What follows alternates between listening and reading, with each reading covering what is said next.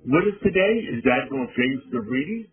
He was Supreme Allied Commander of NATO for four years. He's a retired four-star admiral in the Navy, and now he's Vice Chairman of Global Affairs for the Carlyle Group, Chairman of the Board of Trustees for the Rockefeller Foundation.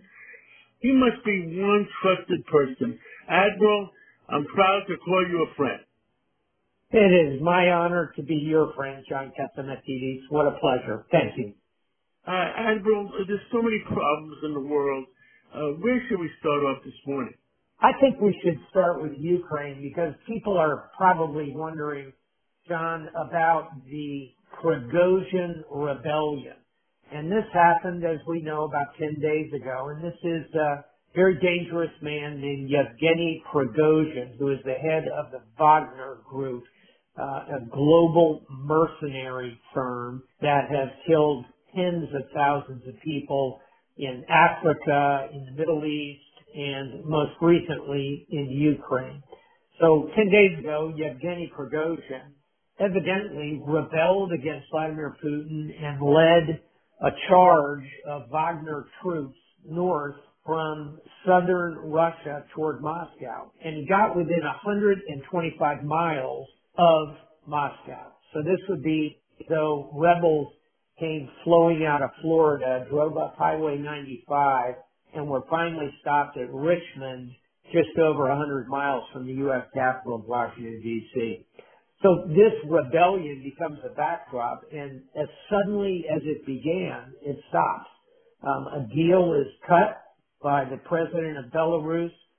Prigozhin agrees to go into exile in Belarus. Minsk is the city and we think, okay, that is the end of this. Now we come to the present, John, and two days ago we hear that Prigozhin, according to Lukashenko, the leader of Belarus, Prigozhin is now back in Russia. Maybe he's in Moscow. Maybe he's in St. Petersburg. So the big question that Russia watchers are dealing with today is whether Vladimir Putin will bring back Evgeny Prigozhin, bring this vile creature back and pull him toward him again in order to regain control of these Wagner troops, or equally plausibly, Prigozhin could be there for interrogation, trial, imprisonment, or even execution. So John, we just don't know. And it is an indication, I'll close with this, it's an indication that Vladimir Putin's hold on power which looked very firm six months ago, now looks a bit shakier. The, the intelligence I had is uh, he never went to uh, Belarus. Uh, none of his troops ever went to Belarus. That's an open point. And he could not take over Moscow with a mere eight to ten thousand people. Maybe uh, the the other possibility was that Putin was uh, waiting to see which of his generals might uh, tag in with him. John, I think you're on the right track because what often happens in these crisis situations, people get very careless about what they say on their cell phone, who they call, what they do with their personal finances. Um, many of these oligarchs who Putin might have thought would be loyal to him were jumping into private jets and blowing out of Moscow as fast as they could. So you are absolutely correct. Uh, Putin has used this Prigozhin rebellion to target not just the generals, but the oligarchs who are really the economic drivers in this society. I think Putin has refined his enemies list, and you're going to see one after another after another pulled into Lefortovo prison, the main prison in Moscow for interrogation stripping of their assets, um, ultimately punishments, perhaps some executions. Uh, all of that will be how Putin responds to these events. But the mystery, John, remains of Prigozhin. I think we'll know more in a few weeks. One to watch in this, if you're watching this situation, watch the status of the Russian Minister of Defense, a man named Shoigu. He is a deep enemy of Prigozhin. And if you see Shoigu fall and be repressed himself, it means Prigozhin is on the rise. If Shoigu stays in power, I think things look much worse for Yevgeny Prigozhin going forward. Now, where where does Ukraine stand? I mean, I understand mm-hmm. President Biden has authorized cluster bombs to to go over there in the last couple of days. Is the war continuing? It, it sounds to me like the, the people are suffering a great deal on on all that. Indeed, John, you're right, and I often say there are really two wars in Ukraine. One is the land war, which the Ukrainians are on the front foot.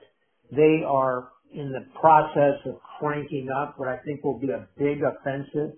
Uh, watch for that to develop over the next uh, few weeks, next month or two, really bringing all these tanks and armor that have been provided by the West to bear on this long Russian front line. So that land war, I think, continues to trend toward the Ukrainians. I think it's a smart move on the part of the U.S. to provide the cluster munitions that could help unlock that offensive going forward. That's the land war. John, the other war is the air war.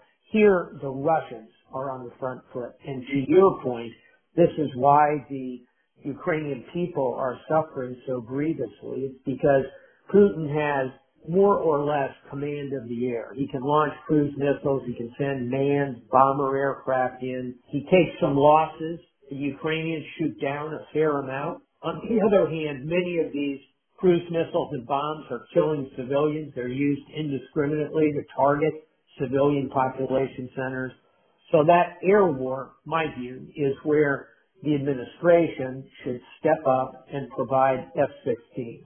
They are authorizing training, but the next logical step is to bring that F-16 Fighting Falcon, it's called, uh, to the battlefield, to the skies over Ukraine. I think that would help the Ukrainians in this second war that's going on. And by the way, it would have a very strong effect on the ground war because that F-16 can not only do air-to-air combat, it can also be very effective in air to ground attacking troops, military formations. So time for the administration to really lean in on the F-15. Admiral, me and you have spoken a lot about uh, China, a lot about Taiwan, a lot about the conflicts. Our Secretary of State made a visit last week. Is there any update with China? I mean, what what, what is happening there? Uh, there a hope for peace?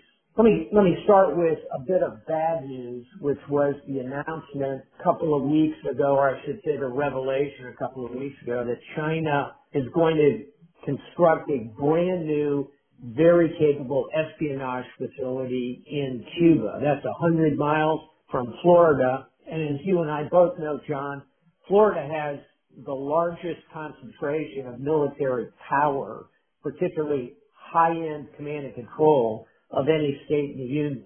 Three of our nine combatant commands, the leaders of our military forces, are in Florida. That is the Special Operations Command in Tampa, its sister command, the Central Command in charge of all of the Middle East, and a command I used to hold, uh, U.S. Southern Command, all military activities south of the United States. That's in Doral, Florida. As well, we have very advanced acoustic test ranges, flight ranges in the panhandle of Florida. It's a target-rich environment for espionage. So the fact that China is working with Cuba to build up a significant espionage activity there does not bode well. That's kind of the bad news. Here's your point, John, and it's a good one. Um, there has been good news on the U.S.-China front in the past week.